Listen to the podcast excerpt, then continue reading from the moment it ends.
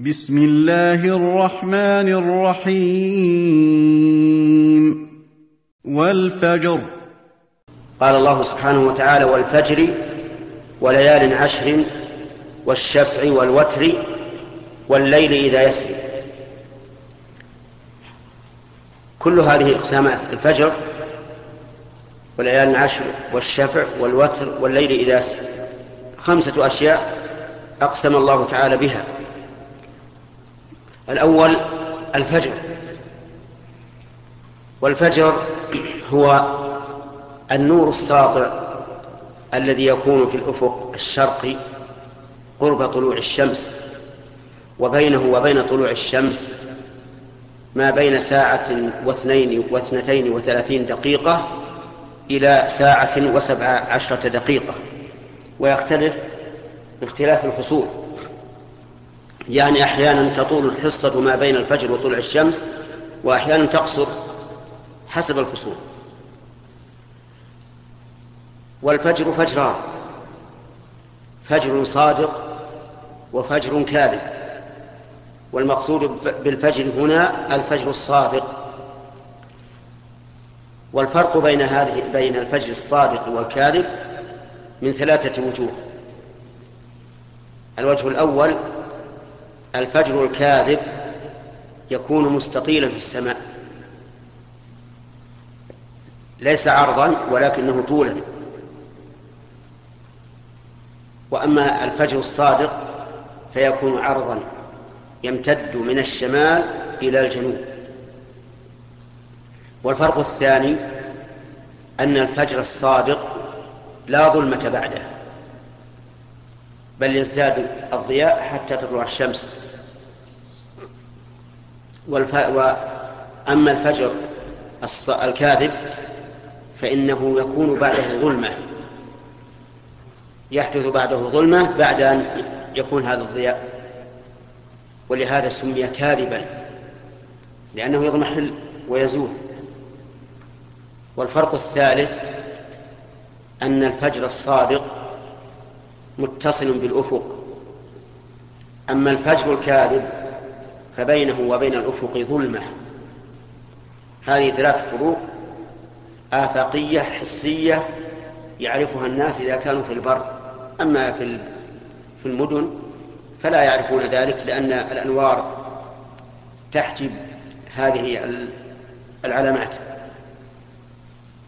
وأقسم الله بالفجر لأنه ابتداء النهار وهو في الحقيقة انتقال انتقال من ظلمة دامسة إلى فجر ساطع وأقسم الله به لأنه سبحانه وتعالى لأنه لا يقدر على الإتيان بهذا الفجر إلا الله عز وجل. كما قال الله تبارك وتعالى قل أرأيتم إن جعل الله عليكم الليل سرمدا إلى يوم القيامة؟ من إله غير الله يأتيكم بضياء؟ أفلا تسمعون؟ وأقسم الله بالفجر لأنه يترتب عليه أحكام شرعية. مثل إمساك مثل إمساك الصائم. فإنه إذا طلع الفجر وجب على الصائم أن يمسك إذا كان صومه فرضا أو نفلا إذا أراد أن يتم أن يتم صومه. ويترتب عليه أيضا دخول وقت صلاة الفجر.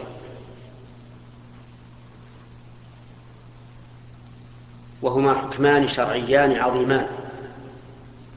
أهمهما دخول وقت الصلاة أي أنه يجب أن نراعي الفجر من أجل دخول وقت الصلاة أكثر مما نراعيه من أجل الإمساك في حال الصوم. لماذا؟ لأننا في الإمساك عن المفطرات في الصيام لو فرضنا أننا أخطأنا فإننا بنينا على أصل وهو بقاء الليل. لكن في في الصلاة لو أخطأنا وصلينا قبل الفجر لم نكن بنينا على أصل لأن الأصل بقاء الليل وعدم دخول وقت الصلاة.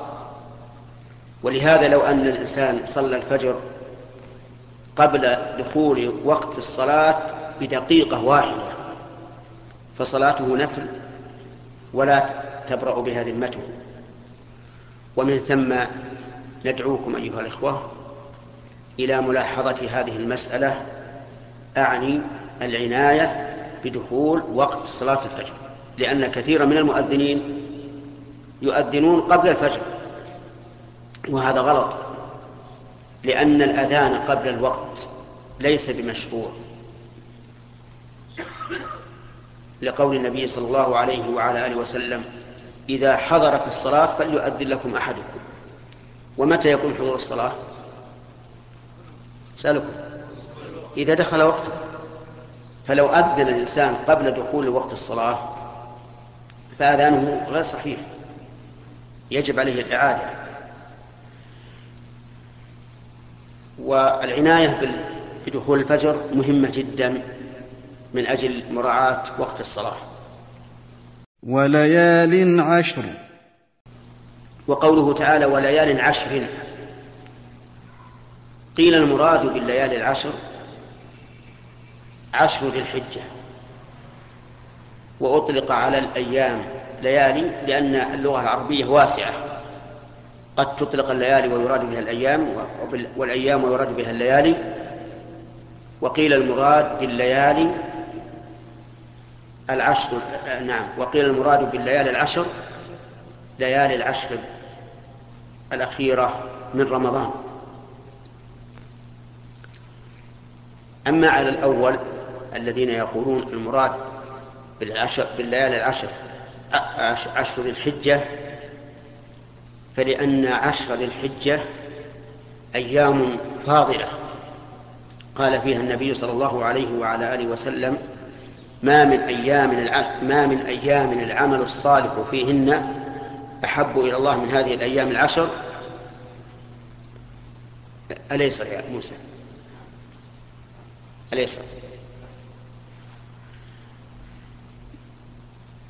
ما من أيام العمل الصالح فيهن أحب إلى الله من هذه الأيام العشر.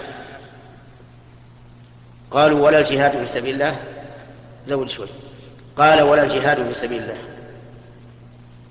إلا رجل خرج بنفسه وماله فلم يرجع من ذلك بشيء. وأما الذين قالوا إن المراد بالليالي العشر هي ليالي عشر رمضان الأخيرة فقالوا إن الأصل في الليالي أنها الليالي ما هي الأيام؟ وقالوا إن ليالي العشر الأخيرة من رمضان فيها ليلة القدر التي قال الله عنها إنها خير من ألف شهر وقال إنها مباركة وقال فيها يفرغ كل أمر حكيم وهذا القول أرجح من القول الأول وإن كان القول الأول هو قول الجمهور لكن اللفظ لا يسعف قول الجمهور وإنما يرجح القول الثاني أنها العشر الأواخر الليالي العشر الأواخر من رمضان وأقسم الله بها لشرفها ولأن فيها ليلة القدر ولأن المسلمين يختمون بها شهر رمضان الذي هو وقت فريضة من فرائض الإسلام وأركان الإسلام. فلذلك أقسم الله بهذه الليالي. والشفع والوتر. وأما قوله والشفع والوتر فقيل إن المراد به كل الخلق. كل الخلق إما شفع وإما وتر. صح؟ كل الخلق إما شفع وإما وتر. والله عز وجل يقول ومن كل ومن كل شيء خلقنا زوجين. العبادات إما شفع وإما وتر. فيكون مراد بالشفع والوتر كل ما كان مخلوقا من شفع ووتر وكل ما كان مشروعا من شفع ووتر. وقيل المراد بالشفع الخلق كلهم والمراد بالوتر الله عز وجل. واعلموا أن قوله والوتر فيها قراءتان صحيحتان. والوتر والوتر يعني لو قلت والشفع والوتر صح. ولو قلت والشفع والوتر صح أيضا. فقالوا إن الشفع هو الخلق لأن المخلوقات كلها مكونة من شيئين ومن كل شيء خلقنا زوجين والوتر أو الوتر هو الله لقول النبي صلى الله عليه وسلم إن الله وتر يحب الوتر.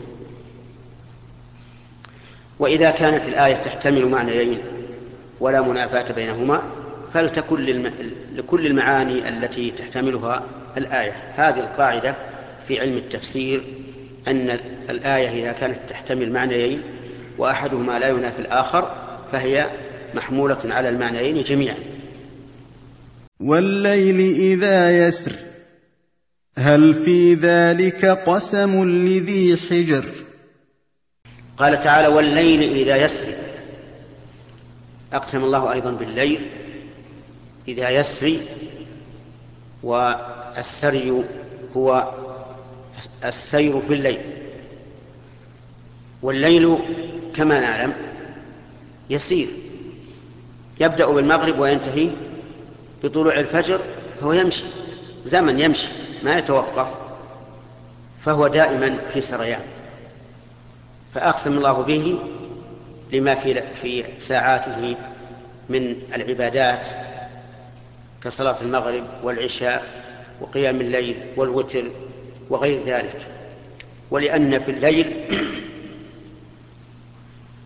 مناسبة عظيمة وهي أن الله عز وجل ينزل كل ليلة إلى السماء الدنيا حين يبقى ثلث الليل الآخر. فيقول من يدعوني فأستجيب فيقول من يسألني فأعطيه. من يدعوني فأستجيب له من يسألني فأعطيه. من يستغفرني فأغفر له ولهذا نقول إن الثلث الآخر من الليل إنه وقت إجابة. فينبغي أن ينتهز الإنسان هذه الفرصة فيقوم لله عز وجل يتهجد ويدعو الله سبحانه وتعالى بما شاء من خير الدنيا والآخرة. لعله يصادف ساعة إجابة ينتفع بها في دنياه وأخراه. ألم تر كيف فعل ربك بعاد؟ إرم ذات العماد التي لم يخلق مثلها في البلاد. قال الله تعالى ألم تر كيف فعل ربك بعاد إرم ذات العماد؟ الخطاب هنا لكل من يوجه إليه هذا هذا الكتاب العزيز وهم البشر كلهم بل والجن أيضا. ألم تر أيها المخاطب كيف فعل ربك بعاد إذا رمت إرم ذات العماد؟ يعني ما الذي فعل بهم؟ وعاد قبيلة معروفة في جنوب الجزيرة العربية أرسل الله تعالى إليهم هودا عليه الصلاة والسلام فبلغهم الرسالة ولكنهم عتوا وبغوا وقالوا من أشد منا قوة؟ قال الله تعالى أولم يروا أن الله الذي خلقهم هو أشد منهم قوة وكانوا بآياتنا يجحدون فهم افتخروا في قوتهم ولكن الله بين أنهم ضعفاء أمام قوة الله. ولهذا قال أولم يروا أن الله الذي خلقهم ولم يقل أن الله أشد منهم قوة بل قال الذي خلقهم ليبين ضعفهم وأنه جل وعلا أقوى منهم لأن الخالق أقوى من المخلوق أن الله الذي خلقهم هو أشد منهم قوة وكانوا بآياتنا يجحدون فأرسلنا عليهم ريحا صرصرا في أيام نحسات لنذيقهم بعض الذي عملوا لعلهم يرجعون. فأرسلنا عليهم ريحا صرصرا في أيام نحسات لنذيقهم عذاب الخزي. نعم. كمل. أي نعم. لنذيقهم عذاب الخزي في الحياة الدنيا والعذاب الآخرة أخزى وهم لا ينصرون. هنا يقول ألم تر كيف فعل ربك بعاد؟ الذي فعل بهم أنه أرسل عليهم الريح العقيم سخرها عليهم سبع ليال وثمانية أيام حسوما فترى القوم فيها صرعى كأنهم أعجاز نخل خاوية فأصبحوا لا يرى إلا مساكنهم. وهذا الاستفهام الذي لفت الله فيه النظر إلى ما فعل به هؤلاء يراد به الاعتبار.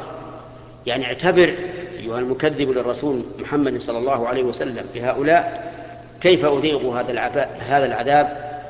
وقد قال الله تعالى وما هي من الظالمين ببعيد وقوله إرم هذه وصف للقبيلة. وقيل اسم للقرية. وقيل غير ذلك.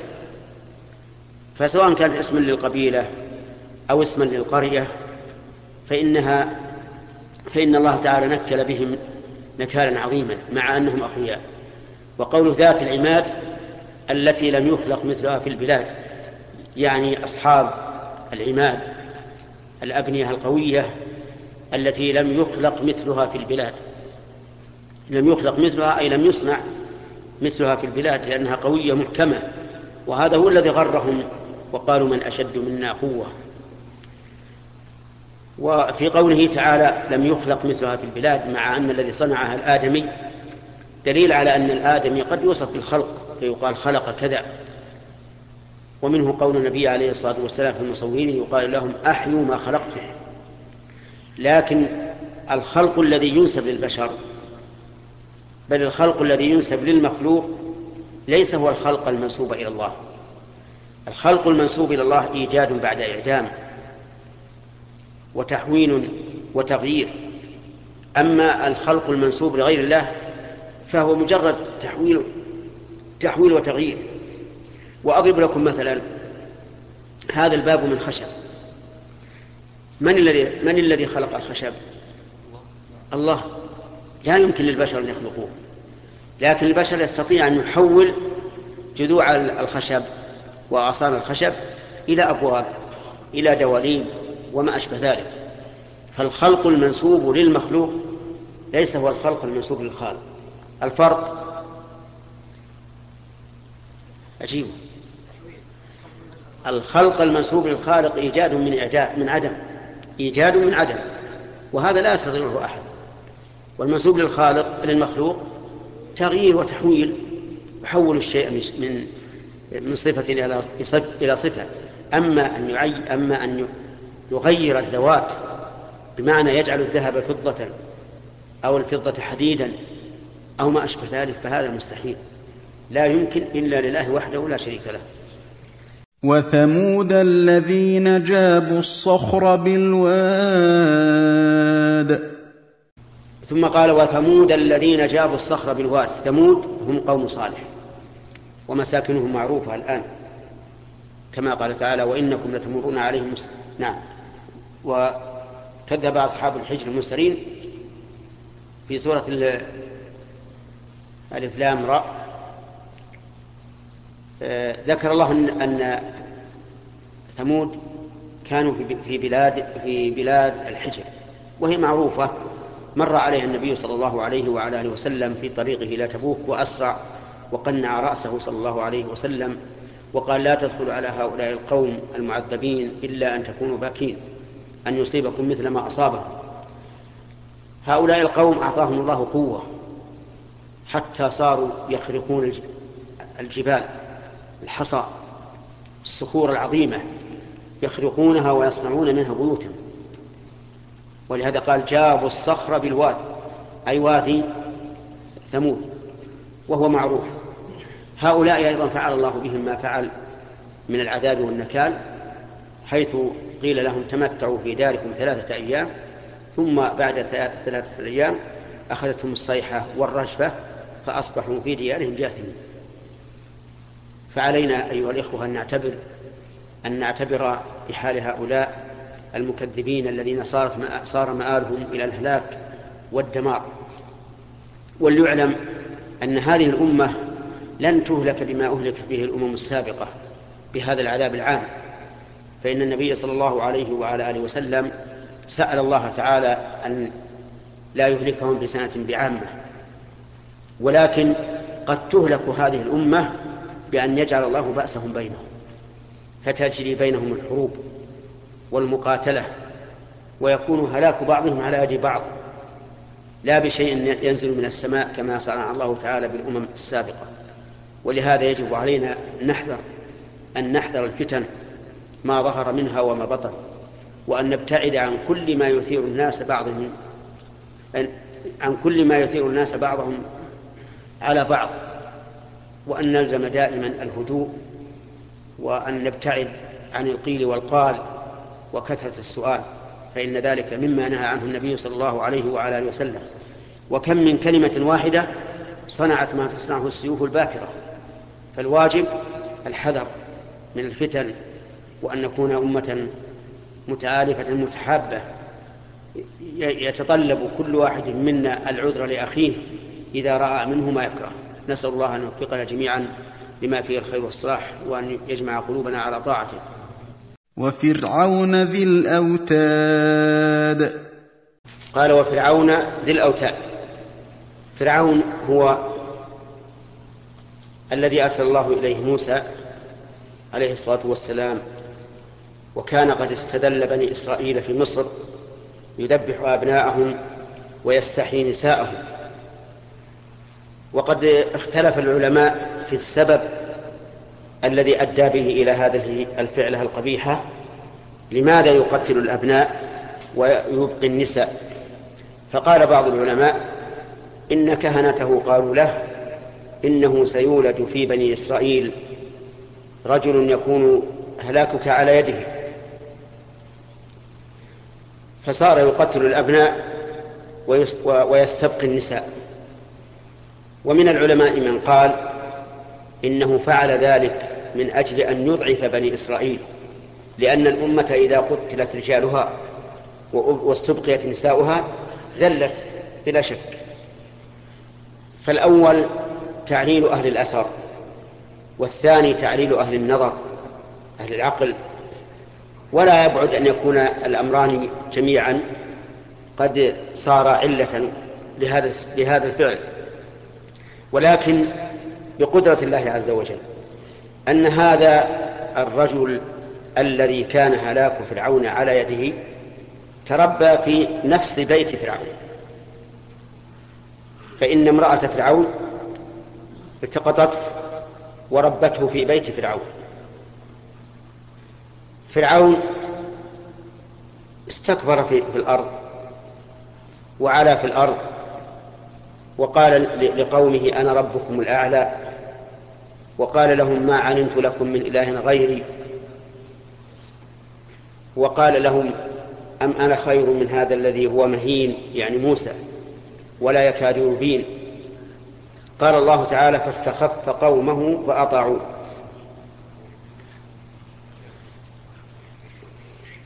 وتعلمون أن أنه قال لقومه مقررا لهم أليس لي ملك مصر وهذه الأنهار تجري من, تحتي؟ أفلا تبصرون؟ افتخر بالأنهار وهي المياه فأغرق بالماء. أغرق بالماء. وفرعون ذي الأوتاد أي ذي القوة. لأن جنوده كانوا له بمنزلة الوتد. والوتد كما نعلم تربط به خياط حبال الخيمة فتستقر وتثبت.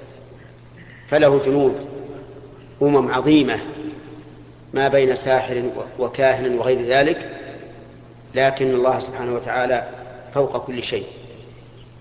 الذين طغوا في البلاد قال تعالى الذين طغوا في البلاد الطغيان مجاوزة الحد ومنه قوله تعالى إنا لما طغى الماء حملناكم في الجارية أي لما زاد الماء حملناكم في الجارية يعني بذلك السفينة التي صنعها نوح عليه الصلاة والسلام. فمعنى طغوا في البلاد أي زادوا عن حدهم واعتدوا على عباد الله فأكثروا فيها الفساد. الفساد هل هو الفساد الحسي أو المعنوي؟ الجواب هو الفساد المعنوي. والفساد المعنوي يتبعه الفساد الحسي. أنتم معنا؟ الفساد المعنوي يتبعه الفساد الحسي. ودليل ذلك قول الله تبارك وتعالى ولو أن أهل القرى آمنوا واتقوا لفتحنا عليهم بركات من السماء والأرض ولكن كذبوا فأخذناهم بما كانوا يكسبون. ولهذا قال بعض العلماء في قوله تعالى ولا تفسدوا في الأرض بعد إصلاحها قالوا لا تفسدوها بالمعاصي وعلى هذا فيكون قوله أكثر فيها الفساد أي الفساد المعنوي. لكن الفساد المعنوي يتبعه الفساد الحسي. وكان فيما سبق من الأمم أن الله تعالى يدمر هؤلاء المكذبين عن آخرهم. لكن هذه الأمة رفع الله عنها هذا النوع من العقوبة وجعل عقوبتها أن يكون بأسهم بينهم. هم فيما بينهم يدمر بعضهم بعضا.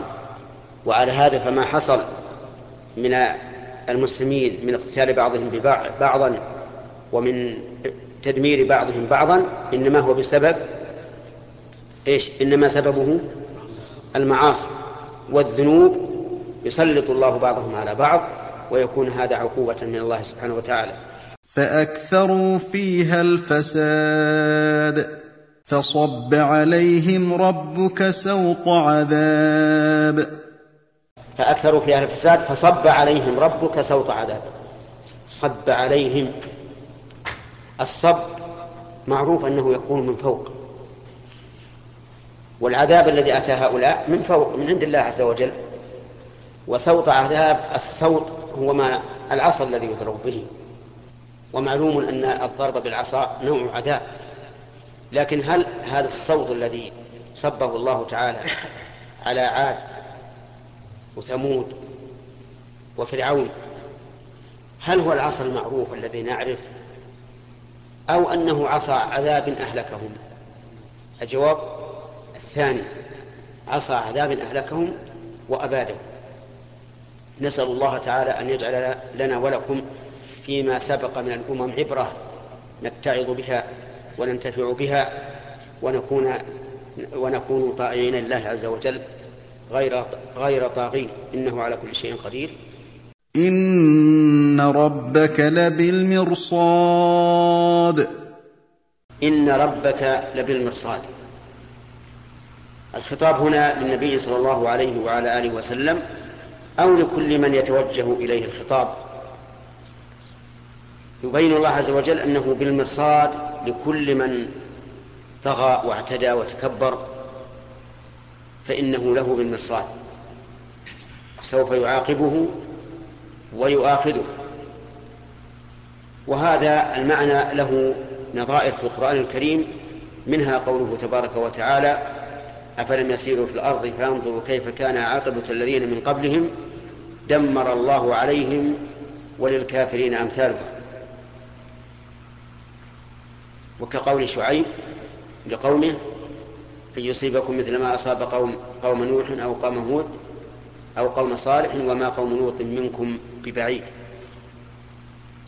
فسنة الله سبحانه وتعالى واحدة في المكذبين لرسله المستكبرين عن عبادته هو لهم بالمرصاد.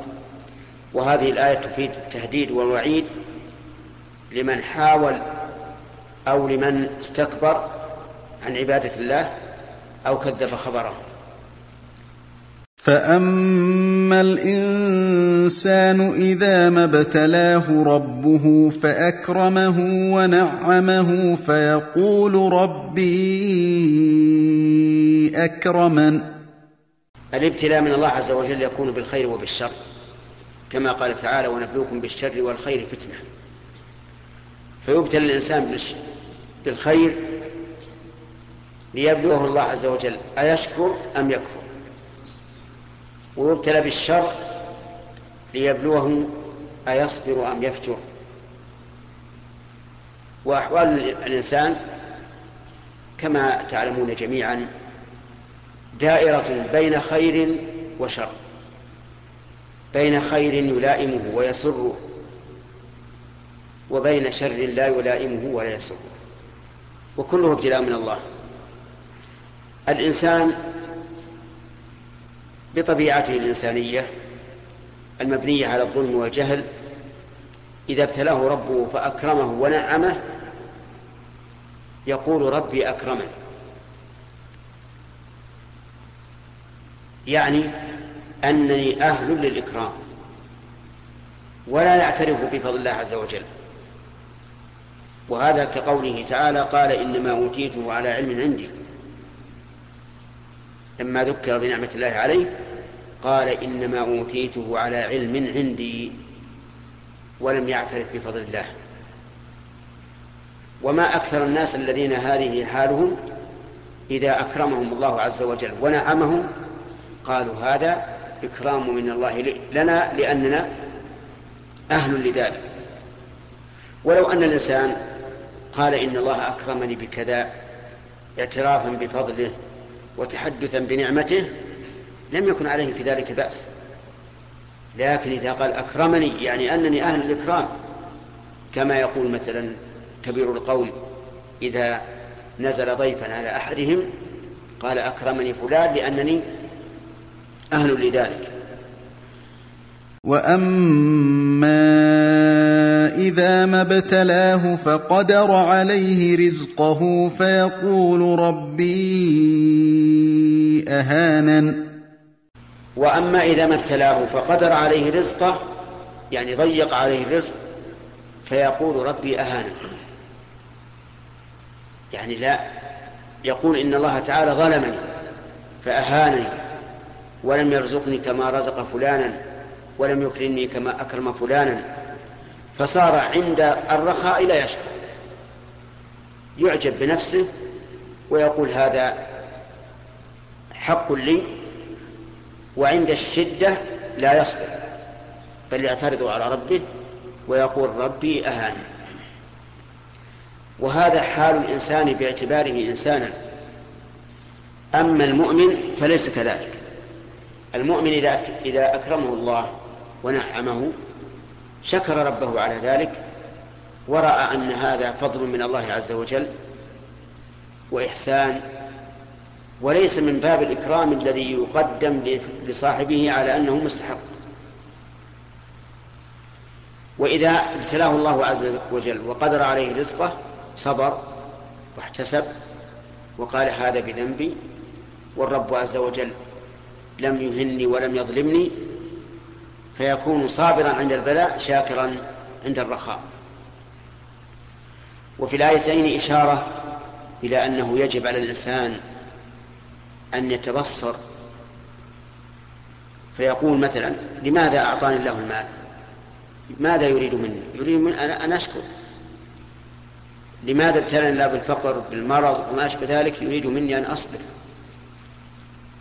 فليكن محاسبا لنفسه حتى لا يكون مثل حال الإنسان التي المبنية على الجهل والظلم. كلا بل لا تكرمون اليتيم. يعني لم يعطك ما أعطاك إكراما لك لأنك مستحق ولكنه تفضل منه ولم يهنك حين قدر عليك رزقه بل هذا مقتضى حكمته وعدله. ثم قال تعالى بل لا تكرمون اليتيم. يعني أنتم إذا إذا أكرمكم الله عز وجل بالنعم لا لا تعطفون على المستحقين للإكرام وهم اليتامى. فاليتيم هنا اسم جنس ليس المراد يتيما واحدا بل جنس اليتامى. واليتيم قال العلماء هو الذي مات أبوه قبل بلوغه من ذكر أو أنثى. وأما من ماتت أمه فليس بيتيم. يقول بل لا تكرمون اليتيم. وقوله تعالى اليتيم يشمل الفقير من اليتامى والغني. حتى الغني من اليتامى ينبغي الإحسان إليه وإكرام وإكرامه لأنه انكسر قلبه بفقد أبيه ومن يقوم بمصالحه فأوصى الله تعالى به. حتى يزول هذا الكسر الذي أصابه. ولا تحاضون على طعام المسكين. ولا تحاضون على طعام المسكين. يعني لا يحض بعضكم بعضا على أن يطعم المسكين. وإذا كان لا يحض غيره فهو أيضا لا يفعله بنفسه. فهو لا يطعم المسكين ولا يحض على طعام المسكين. وفي هذا إشارة إلى أنه ينبغي لنا أن نكرم الأيتام وأن يحض بعضنا بعضا على إطعام المساكين لأنهم في حاجة. والله تعالى يقول والله تعالى في عون العبد ما كان العبد في عون أخيه. وتأكلون التراث أكلا لما وتأكلون التراث أكلا لما وتحبون المال حبا جما. التراث ما يورثه الله العبد من المال سواء ورثه عن ميت أو باع واشترى وكسب أو خرج إلى إلى البر وأتى بما يأتي به من عشب وحطب وغير ذلك المهم أن التراث ما يرثه الإنسان أو ما يرثه الله الإنسان من المال. فإن فإن بني آدم يأكلونه أكلا لما. وتحبون المال حبا جما. حبا جما أي عظيما. وهذا هو طبيعة الإنسان. لكن الإيمان له مؤثر له مؤثرات. قد يكون الإنسان بإيمانه لا يهتم بالمال وإن جاء فشكر الله عليه وأدى ما يجب وإن ذهب لا يهتم به. لكن طبيعة الإنسان من حيث هو كما وصفه الله عز وجل في هذه في هاتين الآيتين. كلا إذا دكت الأرض دكا دكا. فيذكر الله سبحانه وتعالى الناس في يوم القيامة إذا دكت الأرض دكا دكا دك حتى لا ترى فيها عوجا ولا أمتا. تدك الجبال ولا بناء ولا أشجار تمد الأرض كمد الأديم. يكون الناس على عليها في مكان واحد يسمعهم الداعي وينفذهم البصر. في هذا اليوم يتذكر الإنسان وأنى له الذكر يقول يا ليتني قدمت لحياتي ولكن قد فات الأوان إلا أننا اليوم في مجال العمل في زمن المهلة يمكن للإنسان أن يكتسب لمستقره كما قال مؤمن آل فرعون يا قوم إنما هذه الحياة الدنيا متاع وإن الآخرة هي دار القرار. متاع يتمتع به الإنسان كما يتمتع المسافر بمتاع السفر حتى ينتهي سفره. فهكذا الدنيا. واعتبر يا أخي اعتبر ما يستقبل بما مضى. كل ما مضى كأنه ساعة من نهار كأننا الآن مخلوقون. فكذلك ما يستقبل سوف يمر بنا سريعا ويمضي جميعا وينتهي السفر إلى مكان آخر ليس مستقرا. إلى الأجداث إلى القبور. ومع هذا فإنها ليست محل استقرار. لقول الله تعالى ألهاكم التكاثر حتى زرتم المقابر. سمع أعرابي رجلا يقرأ هذه الآية فقال والله ما الزائر بمقيم ولا بد من مفارقة لهذا المكان. وهذا استنباط قوي وفهم جيد يؤيده الآيات الكثيرة الصريحة في ذلك كما في قوله تعالى ثم إنكم بعد ذلك لميتون ثم إنكم يوم القيامة تبعثون. وجاء ربك والملك صفا صفا. وجاء ربك والملك صفا صفا. أي صفا بعد صف. جاء ربك وهذا المجيء هو مجيئه هو عز وجل لأن الفعل أسند إلى الله وكل فعل يسند إلى الله فهو قائم به. لا بغيره. هذه القاعدة في اللغة العربية والقاعدة في أسماء الله وصفاته. كل ما أسنده الله لنفسه فهو له نفسه لا لغيره. وعلى هذا فالذي يأتي هو الله عز وجل. وليس كما حرفه أهل التعطيل حيث قالوا إنه جاء أمر الله. فإن هذا إخراج للكلام عن ظاهره بلا دليل. فنحن من عقيدتنا أن نجري كلام الله ورسوله على ظاهره وأن لا نحرف فيه ونقول إن الله تعالى يجيء يوم القيامة هو نفسه. ولكن كيف هذا المجيء؟ هذا هو الذي لا علم لنا به. لا ندري كيف يجيء. والسؤال عن مثل هذا بدعة كما قال الإمام مالك رحمه الله حين سئل عن قوله تعالى الرحمن على العرش استوى كيف استوى؟ سأل يسأل كيف استوى؟ يعني وشلون الاستواء فأطرق مالك برأسه حتى علاه الرحضاء يعني العرق لشدة هذا السؤال على قلبه لأنه سؤال عظيم. سؤال متنطع سؤال متعنت أو مبتدع يريد السوء. ثم رفع رأسه وقال الاستواء غير مجهول والكيف غير معقول والإيمان به واجب والسؤال عنه بدعة. الشاهد الكلمة الأخيرة. السؤال عنه بدعة واعتبر هذا في جميع صفات الله. فلو سألنا سائل إن قال إن الله يقول لما خلقت بيدي يعني آدم كيف خلقه؟ كيف خلقه بيده؟ يقول هذا السؤال بدعة. قال أنا أريد العلم. لا أحب أن يخفى علي شيء من صفات ربي. فأريد أن أعلم كيف خلقه. نقول نحن نسألك أسئلة سهلة. هل أنت أحرص على العلم من الصحابة رضي الله عنهم؟ إما أن يقول نعم وإما أن يقول لا. والمتوقع أن يقول إيش؟ لا. طيب. هل الذي وجهت إليه السؤال أعلم بكيفية صفات الله عز وجل؟ أم الرسول عليه الصلاة والسلام.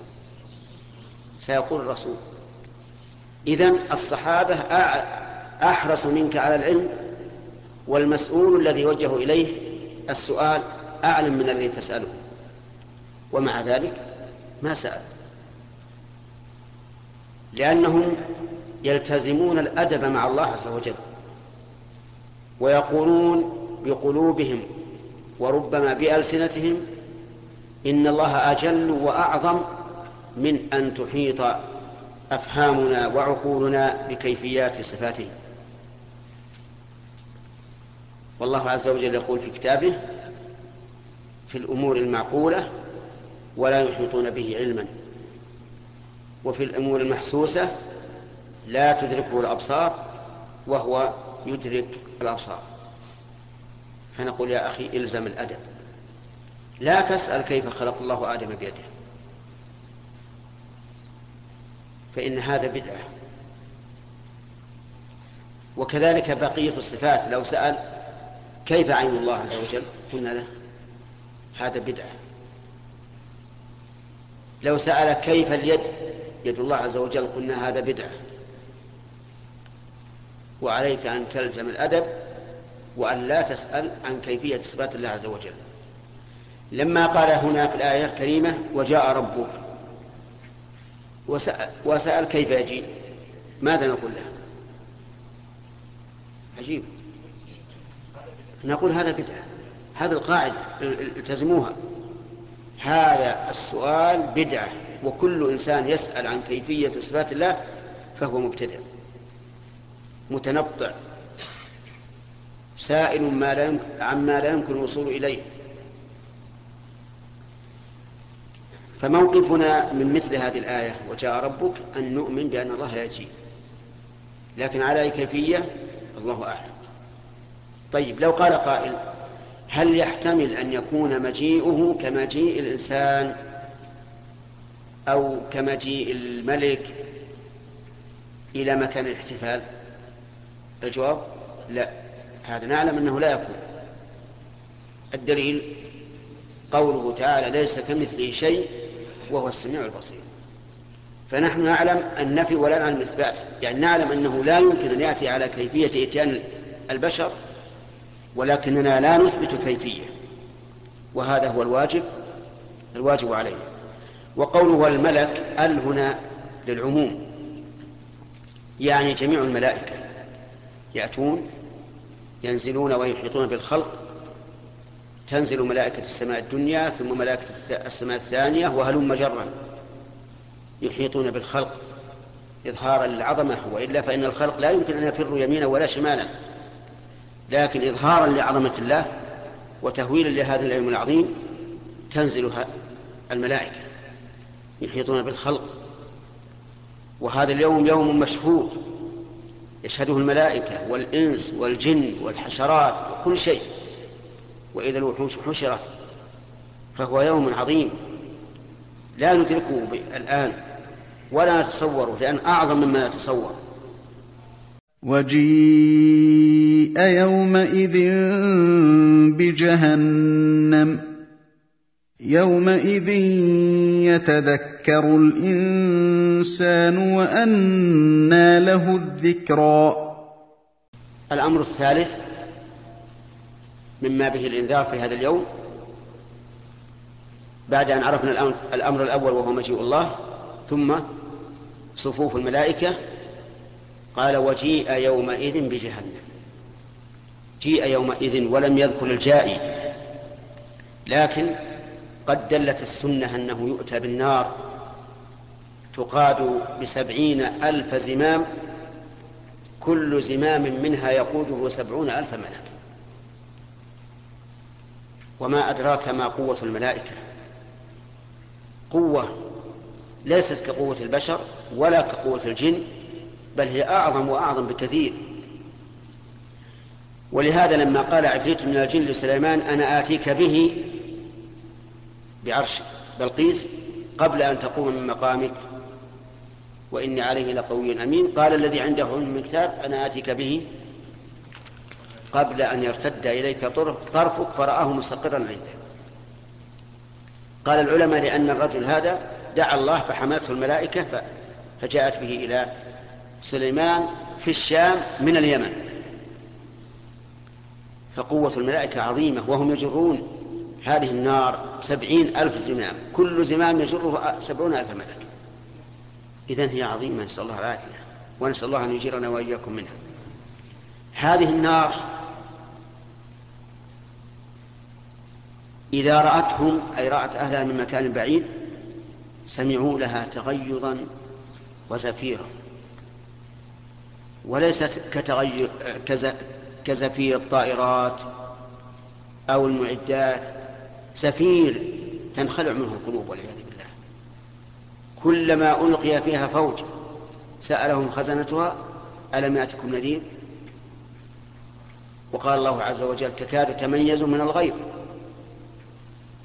تكاد تقطع من شدة الغيظ على أهلها والعياذ بالله فلهذا أنذرنا الله تعالى منها. فهذه ثلاثة أمور كلها إنذار. مجيء الرب جل جلاله صفوف الملائكة الثالث الإتيان بجهنم. يومئذ يتذكر الإنسان وأنى له الذكر. يتذكر التعب لكن أنى له الاتعاظ. فات الأوان. انقطع الاتعاظ بحضور الأجل في الدنيا قبل أن يصل الإنسان إلى الآخرة. وليست التوبة للذين يعملون السيئات حتى إذا حضر أحدهم الموت قال إني تبت الآن ولا الذين يموتون وهم كفار. فنسأل الله تعالى أن يجعلنا وإياكم من المتعظين بآياته ونسأله تعالى أن يرزقنا علما نافعا وعملا صالحا ورزقا طيبا واسعا. كان من عادتنا أن نتكلم على ما يسر الله عز وجل من تفسير القرآن الكريم وقد انتهينا إلى قول الله تبارك وتعالى يقول يا ليتني قدمت لحياتي فيومئذ لا يعذب عذابه أحد ولا ينثق وثاقه أحد. وهذا هو آخر سورة الفجر. يقول الله عز وجل يومئذ يتذكر الإنسان وأن له الذكرى يعني إذا جاء الله يوم القيامة. وجاء الملك الملائكة صفوفا صفوفا وأحاط بالخلق وحصلت الأهوال والأفزاع. يتذكر الإنسان يتذكر أنه وعد بهذا اليوم وأنه أعلم به من قبل الرسل عليهم الصلاة والسلام وأنذروا وخوفوا. ولكن من حقت عليه كلمة العذاب فإنه لا يؤمن ولو جاءته كل آية والعياذ بالله. حينئذ يتذكر لكن يقول الله عز وجل وأنى له الذكرى أين يكون له الذكرى في هذا اليوم الذي رأى فيه ما أخبر عنه يقينا؟ والإيمان عن مشاهدة لا ينفع. الإيمان عن المشاهدة لا ينفع لأن كل إنسان يؤمن بما شاهد. الإيمان النافع هو الإيمان بالغيب الذين يؤمنون بالغيب فيصدق بما أخبرت به الرسل عن الله عز وجل وعن اليوم الآخر. في ذلك اليوم يتذكر الإنسان. ولكن قال الله عز وجل أنى له الذكرى أي بعيد أن ينتفع بهذه الذكرى التي حصلت منه حين شاهد الحق يقول يا ليتني قدمت لحياتي. يقول الإنسان يا ليتني قدمت لحياتي. يتمنى أنه قدم لحياته. وما هي حياته؟ أتظنون أنه يريد حياة الدنيا؟ لا والله حياة الدنيا انتهت وقضت.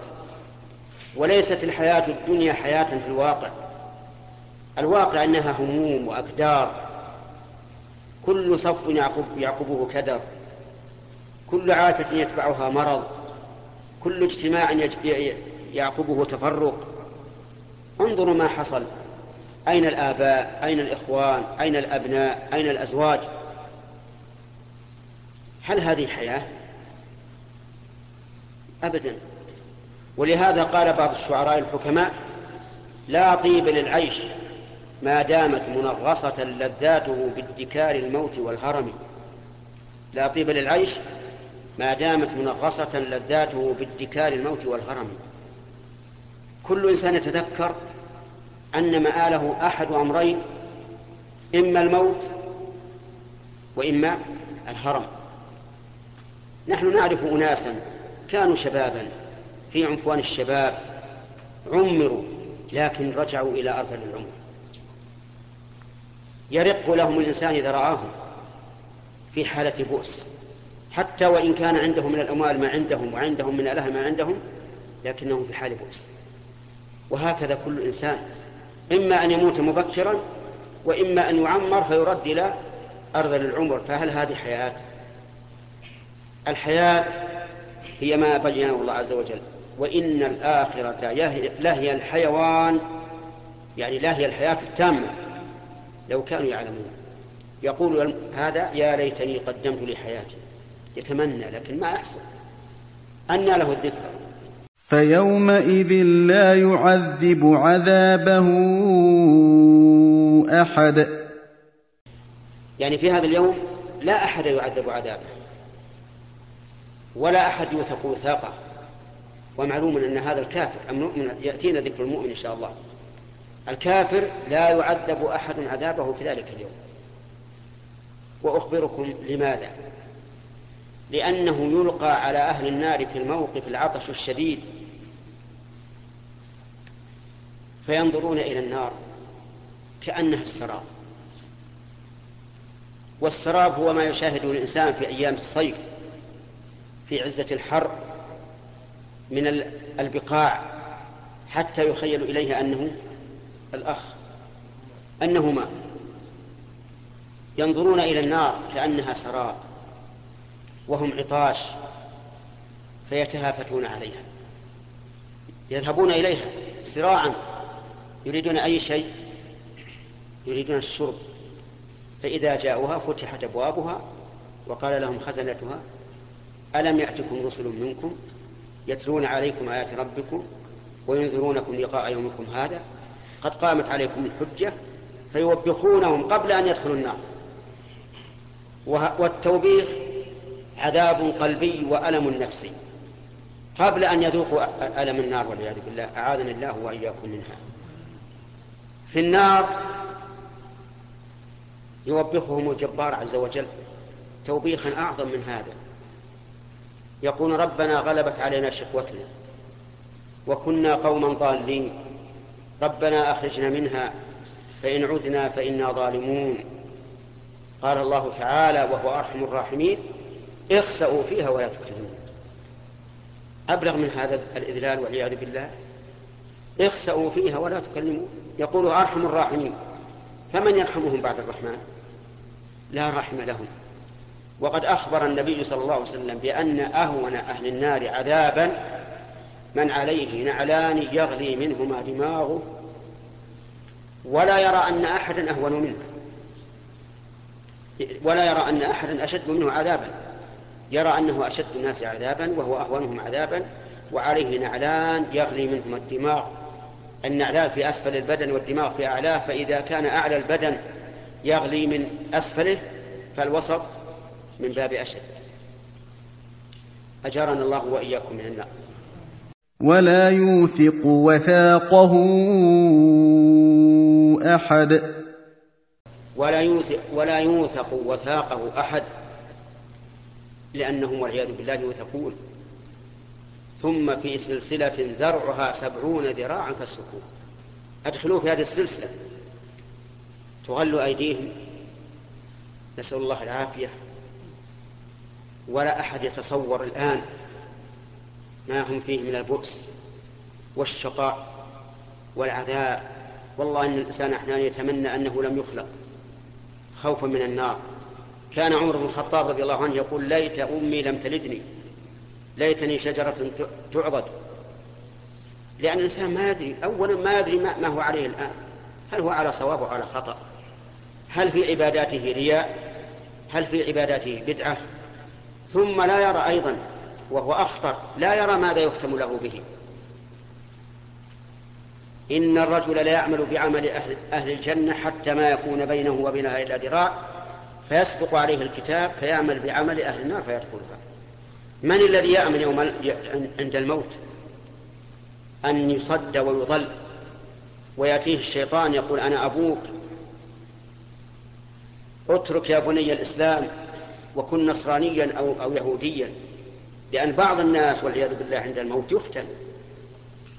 تعرض عليه الأديان ويقال اختر النصارى اختر اليهود أعرض عن الإسلام.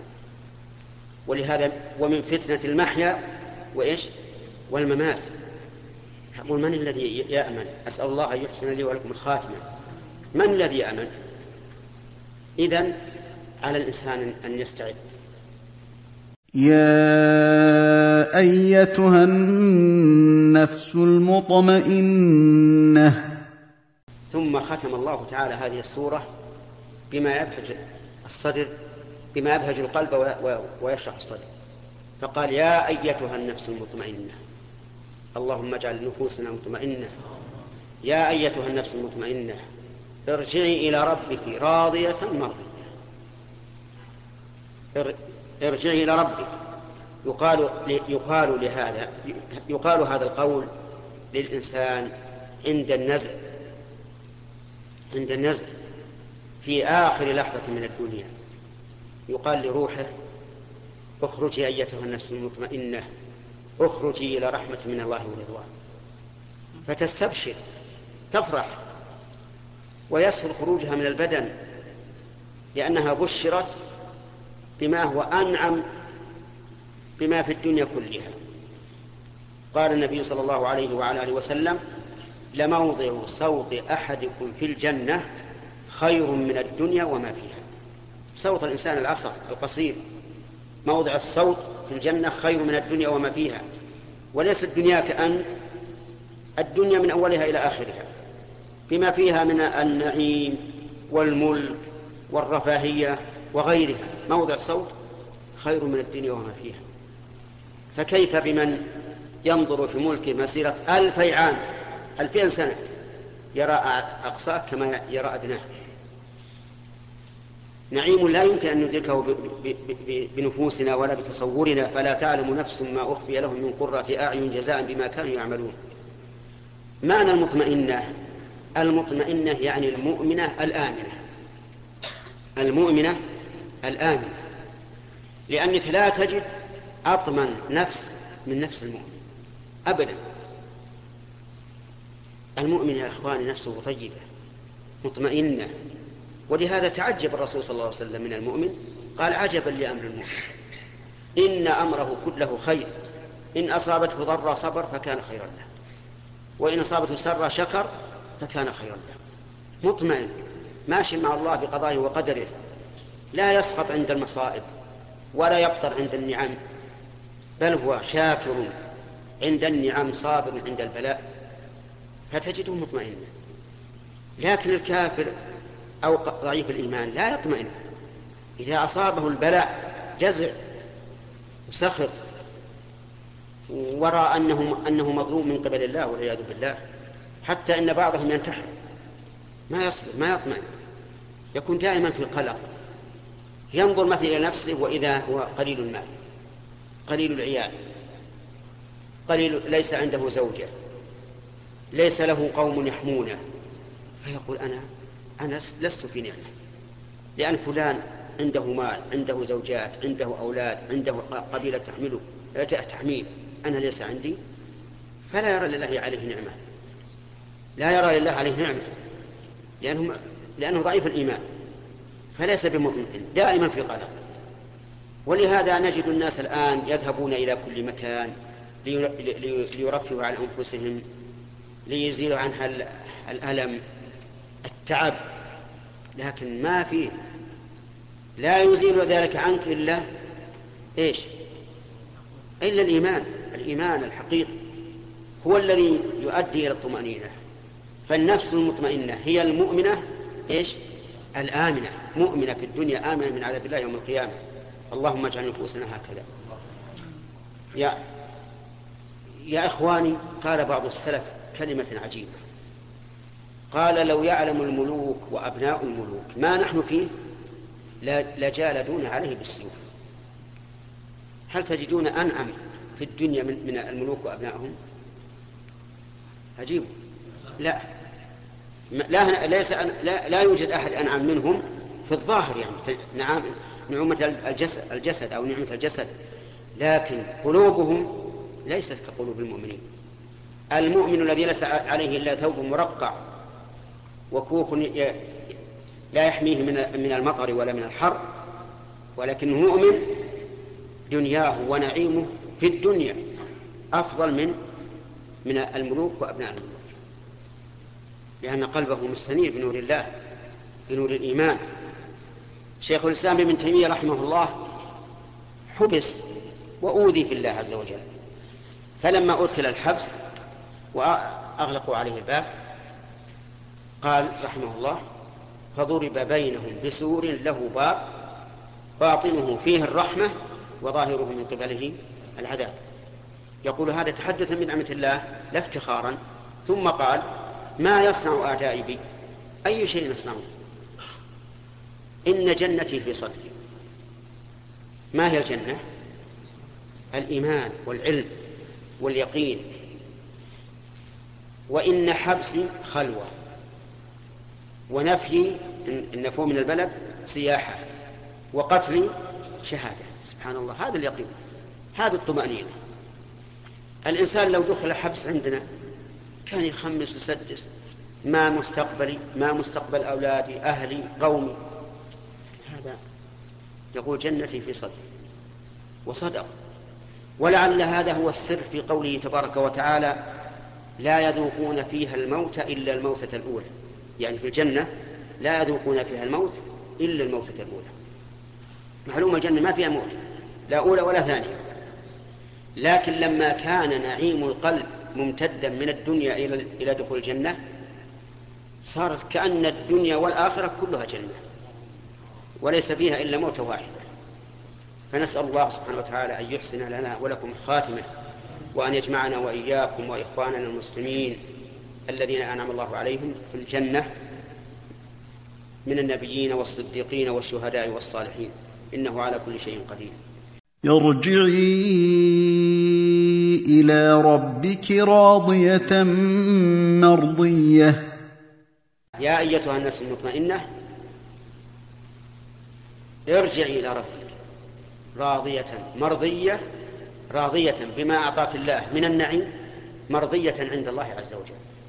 كما قال تعالى رضي الله عنهم ورضوا عنه. فادخلي في عبادي. فادخلي في عبادي. أي ادخلي في عباد الصالحين من جملتهم لأن الصالحين عباد الله هم خير طبقات البشر. البشر طبقاته ثلاثة منعم عليهم ومغضوب عليهم وضالون. كل هذه الطبقات مذكورة في سورة. ما هي؟ سورة الفاتحة. اهدنا الصراط المستقيم.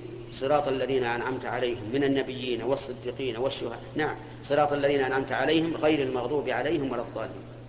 وأنا بسألكم هل أنتم عندما تقرؤون هذه الآية هل أحدكم يشعر بأن الذين أنعم الله عليهم هم النبيون والصديقون والشهداء والصالحون؟ ويشعر بأن الله بأنه يسأل الله أن يهديه صراط هؤلاء؟ أكثر الناس لا يشعر. أكثر الناس يقرأ هكذا. لكن ما يشعر أنه أن هذه تاريخ يعني تشير إلى تاريخ الأمم. وأن الطبقة الثانية من وأن الطبقة الثانية المغضوب عليهم هم اليهود وأشباه اليهود. من كل من علم الحق وخالفه. كل من علم الحق وخالفه ففيه شبه من اليهود. كما قال سفيان بن عيينة رحمه الله قال من فسد من علمائنا ففيه شبه من اليهود. الضالون من؟ النصارى. هم الذين جهلوا الحق. أرادوه لكن عموا عنه والعياذ بالله. ما اهتدوا إليه. قال ابن عيينة وكل من فسد من عبادنا ففيه شبه من النصارى. لأنهم العباد يريدون الخير يريدون العبادة لكن ما عندهم علم فهم ضالون. فأقول يا إخواني الناس طبقات ثلاثة. المنعم عليهم والمغضوب عليهم والضالون. وهنا يقول ادخلي في عبادي. من العباد؟ المراد أي الطبقات؟ الطبقة الأولى المنعم عليهم وادخلي جنتي. وادخلي جنته جنته التي أعدها الله عز وجل لأوليائه. نسأل الله أن يجعلنا وإياكم من أهلها. أضافها الله إلى نفسه تشريفا لها وتعظيما. وإعلاما للخلق بعنايته بها جل وعلا. والله سبحانه وتعالى قد خلقها خلقا غير خلق الدنيا. خلق لنا في الدنيا فاكهة ونخل ورمان. في الجنة فاكهة ونخل ورمان. أتظنون أن ما في الجنة كالذي في الدنيا؟ أبدا. لا يمكن. لأن الله يقول فلا تعلم نفس ما أخفي لهم من قرة أعين. ولو كان ما في الجنة كالذي في الدنيا لكنا نعلم. إذن هو مثله في الاسم. لكن ليس مثله في الحقيقة ولا في الكيفية. ولهذا قال ادخلي جنتي فأضافها الله إلى نفسه للدلالة على شرفها وعناية الله بها. وهذا يوجب للإنسان أن يرغب فيها غاية الرغبة. كما أنه يرغب في في بيوت الله اللي هي المساجد لأن أضافها لنفسه فكذلك يرغب في هذه الدار التي أضافها الله إلى نفسه. والأمر يسير. قال رجل للرسول صلى الله عليه وسلم دلني على عمل يدخلني الجنة ويبعدني من النار. فقال لقد سألت عن عظيم. هو صحيح عظيم. فمن زحزح عن النار وأدخل الجنة فقد فاز. ولكن وإنه ليسير على من يسره الله عليه. اللهم يسرنا لليسر. ليسير على من يسره الله تعبد الله لا تشرك به شيئا وتقيم الصلاة وتؤتي الزكاة. وذكر الحديث. المهم أن الدين والحمد لله يسير وسهل. لكن النفوس الأمارة بالسوء التي تحول بيننا وبين ديننا والشهوات والشبهات. ربنا آتنا في الدنيا حسنة وفي الآخرة حسنة وقنا عذاب النار. ربنا لا تزغ قلوبنا بعد إذ هديتنا وهب لنا من لدنك رحمة إنك أنت الوهاب.